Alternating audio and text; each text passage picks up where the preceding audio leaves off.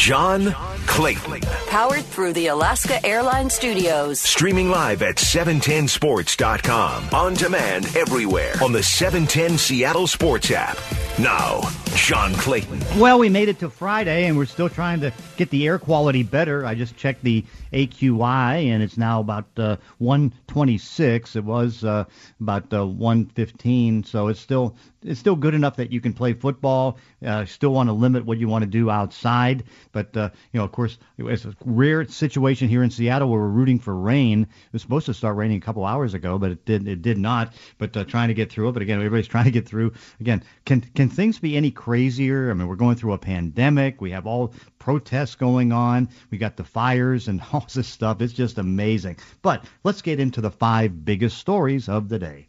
Number one. Russ and I talk all the time, um, and Pete and I talk all the time. And so there was definitely something uh, that we discussed throughout the offseason about, hey, look, you know, this guy's a great player. If the if the opponent fits what we're trying to do, he's going to take care of the football. He's going to get us positive plays.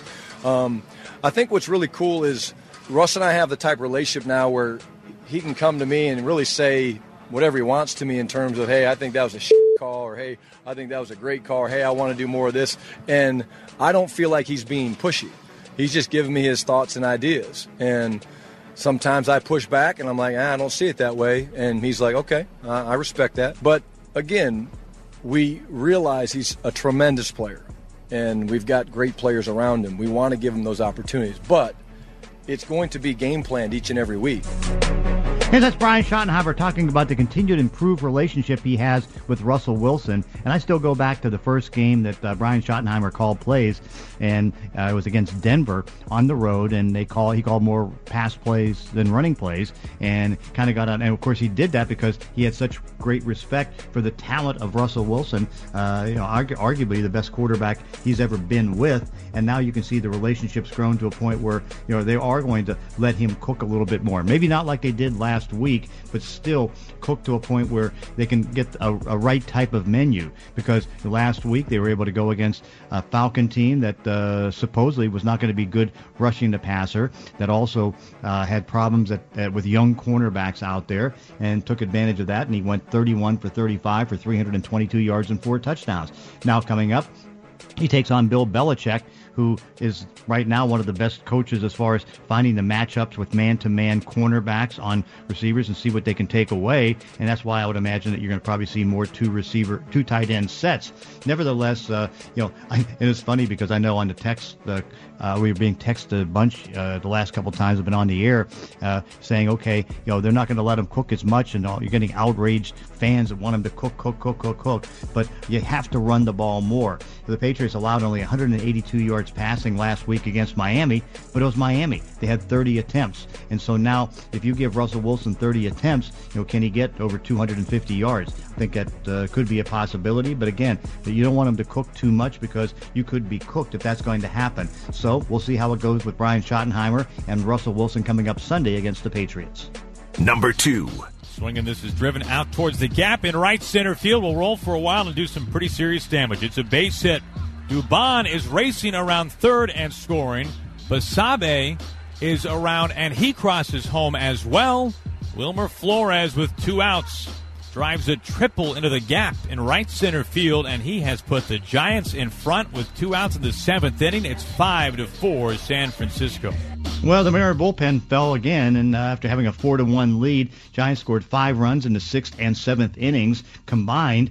Bullpen uh, just a collapse. Kendall Graveman gave up three runs in the seventh inning, and even could not make it out of the inning. And so now they lose two games, which were supposed to be here in Seattle, lose them in San Francisco, and so they're pretty well close to getting out of things right now. Uh, Mariners now three games behind the playoff spot. There's ten games to play, and you know I guess the fact that they do get to play Houston gives them a chance to at least do some things. But now the, the schedule gets so much tougher just from the standpoint that uh, you know they don't play a losing team the rest of the way. You know they're pretty much down to Oakland, and of course that's a makeup of the, the home game that was supposed to be here because of the virus uh, down in Oakland. And so uh, with the Astros winning three games behind, and they have San Diego this weekend in San Diego, they're going to travel today, and so you'll be able to get that three-game series. And Game One's going to start at 6:40. The pregame begins at 5:30, and you can hear it here on 710 ESPN Seattle. Number three. Uh, the big story was the Big Ten. I mean, they do matter in the playoff, but uh, I mean, everyone would love to see the Pac-12. I don't think they're going to make it in time for the playoff, uh, but yeah, that, that's their own fault. Uh, they've been sitting around moving forward to, toward a spring ball while the Big Ten realized their mistake and, and got right to it.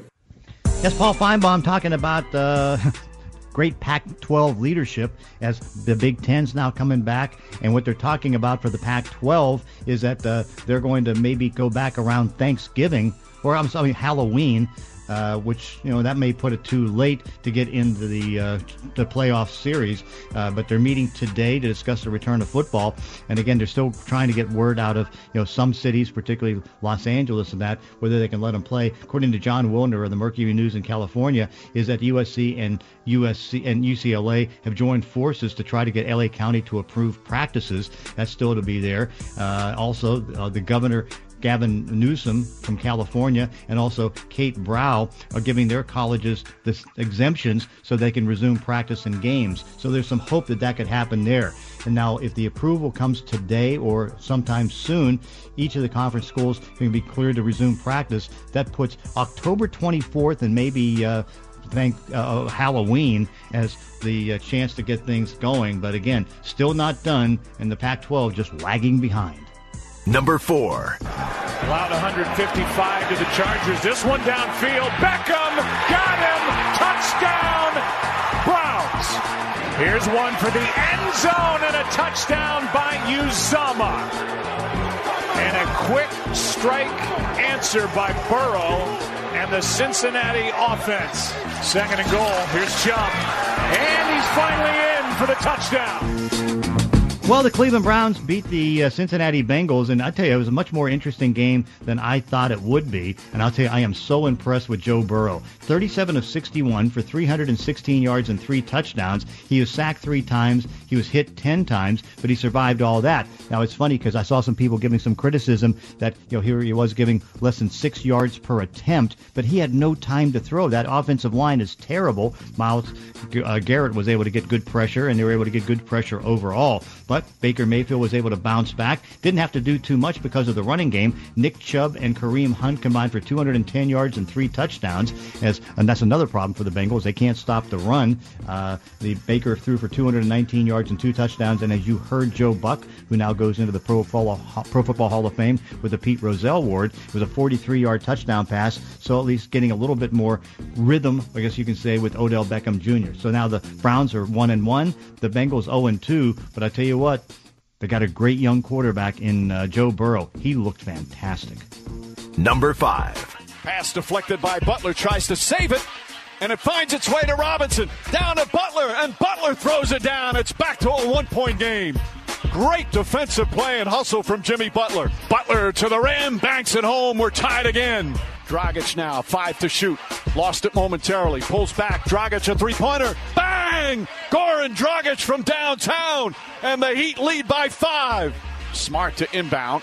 They lob it up to Brown. Ball broken up, picked up by Crowder. Crowder throws it at Adebayo. Adebayo dribbling. Celtics will not foul in time, and that'll do it. Well, the upsets continue in the NBA playoffs. Eastern Conference Final, Boston 106 and uh, losing to Miami 106 to 101. Jimmy Butler had three steals in the last four minutes to help the Heat as they get that five-point victory, and so now they're 10 and one. The Heat are in the NBA playoffs. They have a two nothing lead in this series, and so there's problems going. And you got Celtic guard Marcus Smart reportedly yelling obscenities at his teammates in the locker room after the game. We've watched the Milwaukee Bucks fall apart. We watched the LA Clippers fall apart, and now we see a Boston Celtic team that's falling apart. Game three in this series is going to take place on Saturday. That's going to be at 5:30. So looks to me like the Lakers just have such a great chance to win the NBA title. But again, we've seen teams fall apart, and of course now we're watching Boston falling apart. Milwaukee, of course, uh, did fall apart, and that's not necessarily good. Hey, you can listen to the show in the 710 Sports app. It's powered by the Dubin Law Group. Coming up next, we're going to go under further review and talk about the best and the worst about the Seahawks coming up for this Sunday. It's the John Clayton Show, 710 ESPN Seattle. Under further review with John Clayton. We'll review the play. Well, looking ahead to Sunday's Sunday night's game with the Patriots and the Seahawks, uh, there's a lot of things that, uh, particularly after the opening victory, that you have to feel good about for the Seahawks. There still are some concerns, but of course, one thing we don't know how good is this Patriot team? We know they were good enough to beat a Miami team, you know, 21 to 11, but in a game that uh, Miami had no offense, and you know that's one of the things that's still kind of a mystery for even the Patriots of last year. I mean, the Patriots got off to that great what seven and one start, but they took on so many bad teams, particularly the teams in their division that couldn't score points, and they go through and you know and they played uh, better offenses. Uh, they did struggle a little bit, but they only gave up 14.1 points a game. So uh, just a question is, what are the things that you feel best about for the Seahawks and the worst as they go into this game? That was the topic of conversation with Danny and Gallant.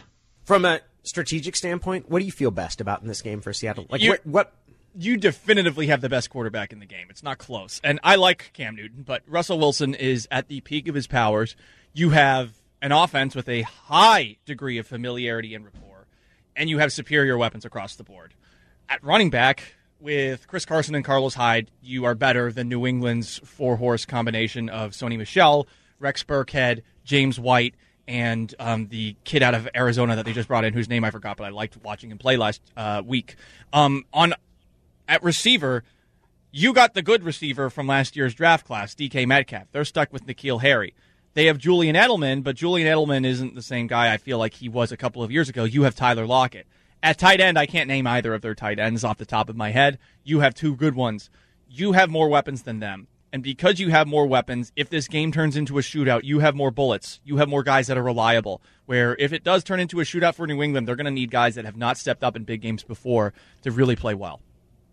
I think I feel best about Seattle's secondary matching up against their receivers, especially after last week and seeing three different guys get loose for more than 100 yards. And yards are yards. I'm not going to get twisted up into knots over 450 passing yards in a game that you won by double digits. But the ability for Seattle's DBs, are those going to be a strength or an ass? They need to be a strength this this season. I think I think Seattle needs to have one of the league's best secondaries for this team to reach where it needs to go. And I don't have concerns about that secondary hmm. this week. I don't have concerns about them getting challenged or exposed. Danny, I think that the the best thing right now, you look at the secondary because you have the equivalent of four possible Pro Bowl players that are out there and have played at a very. Well, and, and Quinton Dunbar still trying to you know get his feet on board here and you know do what he can do. But I think what you're looking at is that this is a uh, a secondary that's so talented, you know, because you know Shaquill Griffin went to the Pro Bowl last year. Qua- Quandre Diggs has been twice uh, Pro Bowl alternate the last two years, and you can see he kind of reminds you of what uh, had been missing with Earl Thomas at free safety because he's smart, he has great range, he's a good hitter, he's also, and when necessary, he can cover, but also he can help make plays and get turnovers. And then, of course, uh, you know, Dunbar. Uh, considered the second best coverage cornerback in football last year by Pro Football Focus, right behind Richard Sherman. And then, of course, the big addition was Jamal Adams, who was just absolutely phenomenal last week. You know, and again, he's it's the same as we've watched in practice all summer and how he was able to do things at training camp. I mean, he just can make big plays. So I think that's the thing you felt best about. The second best thing certainly is going to be the offense uh, with Russell Wilson, and maybe you can make the argument that that should be number one because anytime you have a quarterback that has a historic type of game, you know, 88.3%, he was the offensive player of the week in the NFC. He completed 31 of 35 and was able to get 322 yards and four touchdowns. And then you look and you see that you know they have so much speed uh, at the wide receiver position. What's going to be interesting to see is how the Patriot cornerbacks are going to match up. I mean, are they going to put uh, Stephon Gilmore on Tyler Lockett? Are they going to put him on uh, DK Metcalf? I do anticipate you're going to see more two tight end offense, and that's because again they have such good coverage guys on that, particularly in man coverage, but also in man coverage. You know, you can see that uh, you know that could be the opportunity for Russell to kind of break out and maybe run the ball, have some RPOs, and do things like that. That's going to be interesting. You know, also you feel uh, really good about the linebacking corps the fact that uh, you know they've got such great versatility there because you've got KJ Wright, you've got Bobby Wagner, and you know I think it was funny because there was some criticism of Bobby Wagner, and Pete Carroll kind of put that aside and said that was probably his best game ever in pass coverage, and you can know that uh, you know they'll be trying to stop the run and uh, trying to do that with Cam Newton and what the Patriots are able to do. So all those things, what you still wonder about, okay, is the run stopping unit going to be good enough? It didn't at the beginning of the game, although after a while when the uh, team was trailing, they're going to go ahead and uh, do what's on that. So now you got that going, and then of course you've got the uh, situation that you kind of wonder about as far as are they good enough on the offensive line? Now again, you know both teams have the same philosophy. The philosophy uh, has been there and out there to take that and uh, go and do some things. But overall, I think that this is going to be an interesting matchup because you really, DJ Wilder, don't know what the uh, Patriots have and how good they are. But I think you feel good about a lot of things, particularly after the first win. And I think that's the thing I look at the most is like you just don't know what you're going to get from this Patriots team. Even when they had Tom Brady, you didn't know what they were going to do with the different types of receivers that they had because it always seemed like Brady had a different cast of receivers besides Julian Edelman and Rob Gronkowski every single season. So you didn't know what they were going to do. On def- uh, the Seahawks def- run defense worries me a little bit. Not Bobby Wagner and KJ Wright in particular but what they have up front. The run defense that's going to include the likes of Jarran Reed, Poona Ford, Bryan Mone, Bruce Irvin, are they going to be able to step up to the task of helping out the linebackers like Wagner, KJ? We might see some Jordyn Brooks as well. Maybe we'll even see some Cody Barton just because they're going to be running kind of like this, maybe this like this power run formation, these power option plays. Like I just, I, that's the question that I'm most concerned with. Can this defensive line hold Cam Newton? Sony Michel, James White, Rex Burkhead in check in the running game. And I, I really don't know when the Falcons were able to run uh, were able to run in the beginning of the game before they had to start airing it out because they're down by double digits. Todd Gurley was able to get some chunks of six, eight to ten yards. Now the Falcons O line is a pretty good O line, so maybe it might be better than the Patriots. I don't know, but that's the thing I'm most concerned about is if this D line can help out those linebackers in the run game. Yeah, and then I think that uh, they will be able to. And what's going to be interesting, if you're Cam Newton, you don't want to run too much. He ran 15 times for 75 yards last week, but if you do that, I mean, you can be hit and hit hard by Jamal Adams or maybe even Quandre Diggs or Bobby Wagner. And if that's going to be the case, that's the one thing that this team accomplished so far. They wanted more speed on defense and they wanted more violence on the field. And you saw that last week, you know, particularly with what Adams can do, and certainly what uh, the rest of the defense can do.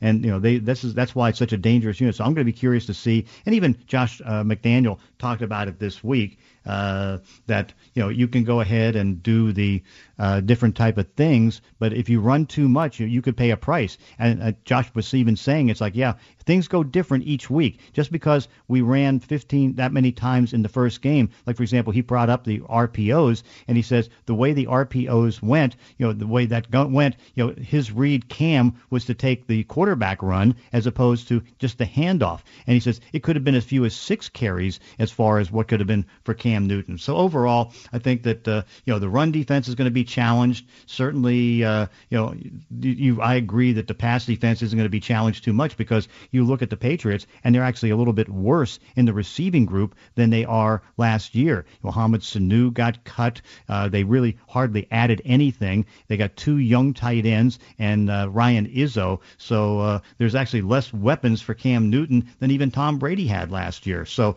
we'll have to watch how that goes. Hey, tell your smart speaker to play 710 ESPN Seattle. Remember, you can always listen to 710 on your smart speaker or the app. Coming up next, we're going to talk to Mike Reiss of ESPN.com. He covers the Patriots. It's the John Clayton Show, 710 ESPN Seattle. It's John Clayton. Powered through the Alaska Airlines studio. Two hours every day, 10 to noon. Streaming live at 710sports.com. On demand on the 710 Seattle Sports app. I'm amazed that Bill Belichick can even be competitive enough with all the losses that he's had. You know, five key guys on defense, the eight opt-outs. Uh, there may be even a little bit weaker at wide receiver and tight end. How good is this Patriot team? Well, I would say, John, that they played very well in the opener, but they got a long way to go to be in the conversation with, I think, teams that, you know, the two of us would probably say are the best of the best in the AFC, like the Kansas City Chiefs, like the Baltimore Ravens. I, I don't see them right now in that class, but one of the best things they have going for them after one week is Cam Newton, and that's been the big story. Yeah, talk about Cam because what I worry about because you know he's still one to lower his shoulder and try to plow through somebody. He showed that last week, you know, with, with the 15 runs. Uh, can he hold up running 15 times a game? Well, Josh McDaniels, the offensive coordinator, said, you know, you can't do anything in this league over and over again and expect it to be sustainable. So I, I think he answered the question for us because that's what a lot of people have been asking here in New England. Like, can they keep doing this? Now, the one thing that's interesting about those 15 runs that Cam had in the opener, you know, a lot of those are option plays where there's a decision that Cam's making whether to keep the football or, or hand it off, a lot of times based on what the defense reacts to. And so McDaniels, the offensive coordinator, made the point like his total runs could have been six, you know, if things had unfolded differently. And I just think that's an interesting discussion, John, because when you run that play, you have to factor in, uh, you know, from the play caller's standpoint, like, well, this might end up staying in the quarterback's hands, right? Mm-hmm. So that's just sort of a fascinating part of that conversation. yeah, it really was. But of course, I think it was expected. And isn't there some tracing to the fact that uh, you know Josh and Bill Belichick you know wanted to get more updated with the current NFL offenses. That if Tom Brady would leave and he left, that they would go to more of a running type of style with a mobile quarterback. That definitely intrigued them, you know, and, and I think you know with Cam, this what's sort of also compelling, John, is like he wasn't even with them in the off season. He officially signed July 8th, even though he had agreed to terms late in June. So it's not like this was part of like some master plan that they had. Oh, Tom leaves, we'll bring in Cam. Like they were very tight to the salary cap, and like for a lot, a, a large part of the off season, it looked like this was going to be either Jarrett Stidham, their fourth round pick from last year out of Auburn, or Brian Hoyer. And well, those guys can move a little better than Tom. Like they don't move like Cam you know, and that sort of opened up this whole new world that's been interesting to watch. How how has it looks like he's adjusted pretty well to coming into New England because it looks like he's bought into Bill Belichick, who's always been one that respected him. John, that to me has been unbelievable. Like I call it living the Cam Newton experience. And with that comes, you know, the outfits and some uh, interesting sort of um, turns of phrase, if you will, with his with his uh, you know comments to reporters. Um, but when when you boil it down, like put that all, all to the side, and whatever like perception you might have had of Cam Newton, and I include myself, because being up here in New England, you know, I didn't know him that well in Carolina, other than sort of what I would see briefly on TV, um, you know, what he was wearing, what he might have said what I've learned is like he gets in the building at like five in the morning. He doesn't leave till late at night, and he's the type of player that other guys are are sort of galvanized by. They gravitate towards him, and he showed this one bit of leadership this week that I think reflects that. Is they had N'Keal Harry their first round pick, a wide receiver from last year out of Arizona State, and you know they really need him to develop. And he had a, a, a disappointing play in the opener where he fumbled the ball, John, through the the end zone. So they lost the ball, and Cam was asked about it, and he sort of talked about how you know N'Keal is is sort of like his little brother, and he made a mistake, but you know everyone makes mistakes, and don't overlook all the other good things that N'Keal did in the game. And I just I look at that and I say, man, Cam Newton has really settled in here in New England, not just as their quarterback, but as a, a definitive leader that other players are looking towards. Interesting. So now, are they weaker or about the same at the receiving position? Because that obviously was a big issue. And I also bring in tight end too. But uh, where do you put them as far as their talent at uh, the, the, those two skilled positions? So I would say at let's start at receiver and. Right now, I would say it's either the same or a little weaker, but you got to factor in the potential upside. You know, like they they're got to get more out of N'Keal Harry, their first round pick last year, and and if they do, it has a chance to be better. But right now, the way we look at it, it doesn't look better just yet. You know, they have Julian Edelman, who is another year older. You know, and he was actually playing the number three receiver role in the last game. Uh, he only played 37 snaps, which is unusual for a guy who played 87 percent of the snaps all last year. But they got to preserve him, John, because around Julian Edelman, you know, you got N'Keal Harry. Then they have Damiere Byrd, who was like the Cardinals' number four, sometimes five receiver last year, who was running as their number two in last week's game. So, and then they have undrafted free agent Jakobi Meyers filling out the depth chart at receivers. So, well, there's youth and upside. There's not a lot of proven production there. So how could I say it's better until we see more? So that's at receiver. And at tight end, I will tell you, it's better only because last year it was almost like a barren position for them. And, and they have a, a third year player in Ryan Izzo who made a very nice play last week on a 25 yard catch and run, who's, you know, I would say a, a, a number two solid tight end who right now is elevated up to the number one role because they have two rookies who right now are just sort of trying to get up to speed in third round picks. Devin Asiasi and Dalton Keene. Yeah, very unusual, but again, it's the interesting transition with this team. On defense, much like Pete Carroll, Bill Belichick likes to build from the back to the front, build a secondary, and then uh, you know not put as much money into the defensive line. How's that transition been so far? Well, I will say, John, the, the, the secondary very impressive last week, albeit against the Dolphins and Ryan Fitzpatrick. And I say that, you know, we know they're not the strongest team in the league. At the same time, it is the same team that came into New England in the 2019 season finale and, you know, really cost the Patriots a, a first round bye, you know, in the passing game. So they dressed 11 defensive backs in the opener against the Dolphins. And what stands out to me, John, is they got a lot of different guys back there, talented guys, that help them match up differently against different types of pass catchers. Like they're using their second round pick last year, Joejuan Williams of Vanderbilt, against tight ends that they view as sort of bigger receivers than traditional tight ends. So like they'll they'll they have these niche roles for certain players in the secondary because they have so many of them what I'm intrigued to see Sunday night against the Seahawks is how's that front seven hold up because that's really where the questions are after a lot of free agent departures and the opt out of Dont'a Hightower, their Mr. Do Everything linebacker. Yeah, but it does look like Bentley does have a chance to uh, you know fill the void, although you know not as good as Hightower, but it looks like you know he's maybe the main linebacker for them. He is Ja'Whaun Bentley, um, a third-year player out of Purdue, who was actually voted uh, as a captain this year for the first time. He had a very solid season opener, and they've asked him to step up and fill that void. Um, they drafted him in the fifth round in 2018, and he was a, a the the only player in Purdue history who was a three year captain, which sort of tells you about his leadership skills. And they really like him, but after him, they have a lot of youth there, and so that's an area to definitely look towards on Sunday night.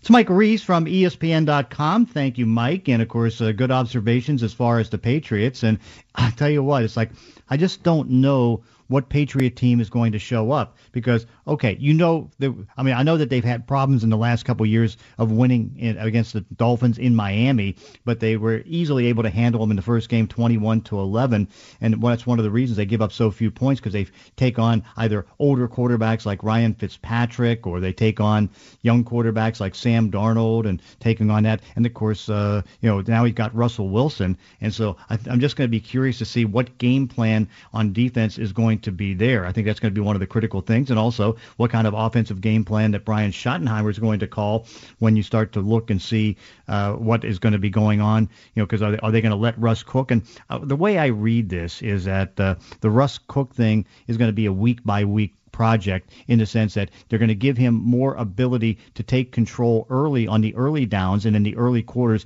you know, more a few more passes on first, but not like it was last week. If you're going to go and throw 30, 30, drop back 38 times against the Patriots with their coverage units and only run it 20 times, you're in trouble because you know they won't be able to do it. So I think you'll see probably a 50-50 balance. I think you're going to see more two tight end sets. I think that uh, you know, and again, the key for Seattle is to try to get as big of a lead as possible because one difference now, and I think you see this, and you saw it in Baltimore last year. If they drop behind, uh, and the Patriots drop behind too far, you know, with the limitations that they have in the passing game, that you want to try to, uh, you know, they're, they're going to have a hard time making a comeback. So you want to try to get a 10, 14 point lead as early as you can, and that won't be easy. I mean, so uh, they need to get points and get points early and try to have that halftime lead, which they usually do well. Hey, reminder that the Seahawks will take on the Patriots this Sunday night on 710 ESPN Seattle. That means you can hear the Mariners game in its entirety on 770 KTTH. Coming up next, we'll catch you up on the National Football League going behind the lines. It's the John Clayton Show, 710 ESPN Seattle. John Clayton. Powered through the Alaska Airlines Studios. On demand with the 710 Seattle Sports app. You know, I, I, probably wouldn't have much interest in the uh, 49er game against the New York Jets, but I'm fascinated by that game right now just because there's so many crazy things going on with San Francisco as far as injuries.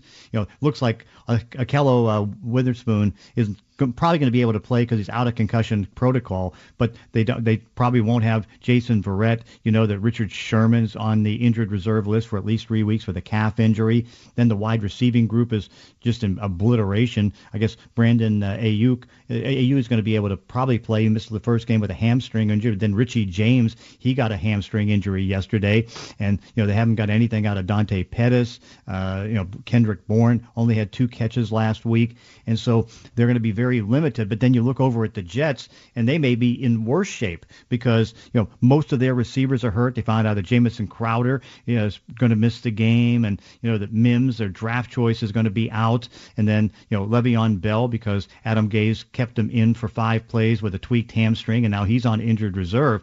So DJ Wilder, it's like these two teams. There's little left on offense. I mean, this game could be a three nothing, five two game. Here, according to Field Yates, here, um, he tweeted this out. Sam Darnold supporting cast for Sunday. At running back, you got Frank Gore and Kalen Ballage. Wide receiver, Breshad Perriman, Chris Hogan, Braxton um, Berrios. And in tight end, Chris Herndon. Uh, it's not good for the Jets, but they might be catching the 49ers at a perfect time. And yeah. it's not out of the question, John, that the 49ers can go 0 2. They're so banged up. I mean, George Kittle hasn't practiced yet. They think he can still play Sunday. It's not looking like he's going to play Sunday.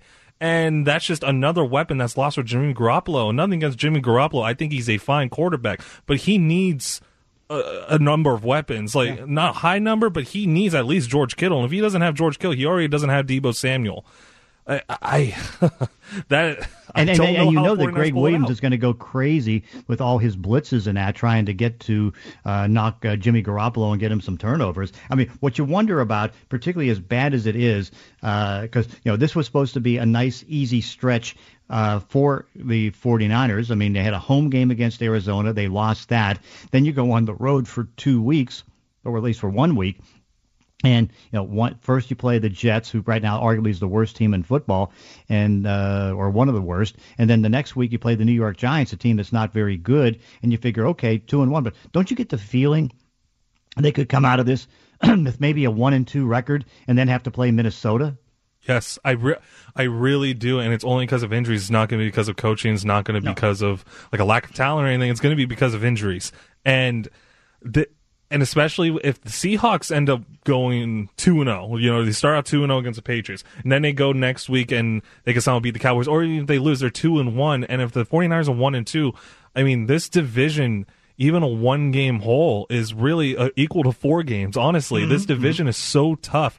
I know like people might might not have been impressed with the Rams offense, but their defense against the Cowboys, who on paper have a great defense, they're going to be formidable. The Cardinals, especially if they can go go um go home and play Washington with that defensive front, and if Kyler Murray can still beat out that defensive front, and they can they can make sure he doesn't even touch the ground. They, they could. That's a huge test for them as well. This division's so tough. The 49ers can very quickly find themselves in a huge hole, bigger one than they already are at 0 and 1 with three other teams being 1 and oh. 0. Yeah, like the line I keep on using is that this Super Bowl hangover has turned into a migraine, and uh, you know uh, you, you don't know when it's going to go away. And I know that uh, you know in the last couple years, every time I've watched the 49ers, my big fear for them is injuries. And I don't know why certain franchises tend to have a bunch of injuries, but that they haven't been able to shake that. And again, they're all leg injuries for the most part. Uh, I know that Richie James, you know, got his wrist, but I mean, how about the fact? I mean, they had they they went to Nashville. You know, the offensive skilled players and Jimmy Garoppolo and all that. So they go there in the summer to try to at least get a little bit of work in. And, you know, Richie James breaks his wrist. Deebo Samuel gets a Jones fracture. It's like, what is going on with this team? It's just one of those seasons. It's unfortunate. I feel like there's always that team, and it's usually been the Broncos the last couple Yeah. seasons that have had injuries like this, Chargers. and the Chargers too. Definitely the Chargers, especially with someone like Derwin James going down two seasons in a row, really. And I, I guess the Broncos haven't really avoided that either. They lose Von Miller what five days before Mhm. Monday Night Football, so that they haven't really. They're not, their luck hasn't really improved either. But I just, I'm even looking at the Giants depth chart right now, John, and with Richard Sherman out, if Daniel Jones could get any time to throw to guys like Darius Slayton and Sterling Shepard, and if, I know Golden Tate's questionable this week, but if he plays next week, I mean, the Giants, believe it or not, they almost beat the Steelers. I think the Steelers can be a really good team. I don't know if they'll win the division, but I think they're a playoff team. Yeah. And and the Giants held it close for the most part there um, on Monday night last week. I uh, it's not out of the question that even if they do beat the Jets, they could still be one two or dare dare we say could they be zero and three? And what I'm wondering too is that uh, you know it's going to be a tough game against Dallas uh, coming up next week. But what you're wondering about the injuries are really going against them too. you know the right tackle, although Collins is out. You know now Tyron Smith is banged up. They're not sure if he's going to be able to play. Amari Cooper's playing hurt. You know they lose two starters at linebacker, Sean Lee and uh, Vander. You know so the, that uh, and we don't know what injuries they're going to suffer this week, if any. Injuries play a big role. There's no doubt. I mean, my, I mean, the two things I follow, other than the salary cap, as closely as I hope anybody else does, is injuries and also uh, strength of schedule. Because the strength of schedule, and you know, if the Seahawks can win this game against the Patriots and the Cowboys coming up, they could be five and zero before the bye week. Yeah, I, I, I totally agree. And the Seahawks so far, I know it's only week two. They've been they're, they've been pretty lucky outside of Cedric Aboye and uh, Darrell Taylor. Yeah. They they've been able to avoid the injury bug so far. Now, it, it- it happens for every team to some sort of extent. So likely it's it's not likely that they're gonna just get out of this whole season completely unscathed unfortunately but i you even look at the bengals and we were just talking about this off air john with joe burrow he looked great but now he's starting to lose receivers or some receivers are really at 50% and he might even get hurt too because Mhm. his o line's just so bad Well, and that was the weird part about Week One. I think it was the first time uh, in a long time, decades, that not one quarterback got hurt in Week One. That's that's amazing, Yeah. especially when you think about like the Chargers O line's not good, so you would think like Tyrod Taylor would have unfortunately have gotten hurt or someone yeah, like and, that. and, and now they lose Mike Pouncey for the season with a hip injury. Their center. yeah, that's He's done. Yeah, that's uh I think again, a- again, the Charger team that always seems to have injuries, they got more injuries. yeah on a on a thin offensive line, uh, an offensive line that's already thin. Now Tyrod Taylor is not going to have a lot of protection already, so that's Mm-hmm. that's not good, especially in a division that has a lot of good pass rushers. When you think about, you know, on the Chiefs, they got Chris Jones and Frank Clark. The Raiders have they really like Maxx Crosby, who was a rookie last year. It just and then you know with the Broncos, I know they don't have Von Miller, but they really like Bradley Chubb, especially before he went down last year. You know that's not it's not a good omen for the Chargers to have offensive linemen keep going down with a division that's just stacked with pass rushers. Oh yeah, stacked with pass rushers, and of course uh, you know they got fast receivers and all that stuff. And honestly, I keep on I know when I, I keep on you know circling through the AFC, and I just wonder it's like are there seven playoff teams? I mean, we watched it a couple years ago when Tennessee and Buffalo made the playoffs, but they gave up more points than they scored, which is equivalent to being a seven and nine team. And you look around and it's like, okay, uh, Indy, they had laid that egg against Jacksonville. I thought they were going to win the division with 11. You know, Tennessee's solid and even better now they got Jadeveon Clowney, so I count them in. But okay, you go Pittsburgh is, I think, going to win 11 or 12 games. The two best teams right now, Baltimore and Kansas City. And then uh, you could put Tennessee in there. But what about the rest? I have Buffalo. So you have five teams right now, and you have two maybes. The Browns just might get in there by default. I, I well, honestly, when I was making my predictions, I had the Browns getting in there by default. But uh, you know, you still wonder. It's like here they are. You know, they're stacked. They got the ten Pro Bowl players, six on offense and four on defense, and yet you know Joe Burrow throws for over 300 yards and completes 37 passes. And last week they couldn't stop the pass. I mean, against you know, or or the run in a 38 point game that they had against Baltimore, they get lose 38 to six. Very very crazy. Hey, be sure to check out the professor's notes on 710sports.com. The professor's notes are brought to you by Infiniti of Tacoma at Fife. Coming up next, we're going to talk to tight end Jacob Hollister from the Seahawks. Get his thoughts going back to play the team that traded him for a seventh round pick, and of course he did so well, and he also did so well that he ended up getting more pass catches uh, last year at tight end than any of the three tight ends who were left on the team. Pretty interesting. Let's go to Jacob Hollister. We'll come back. It's the John Clayton Show, 710 ESPN Seattle.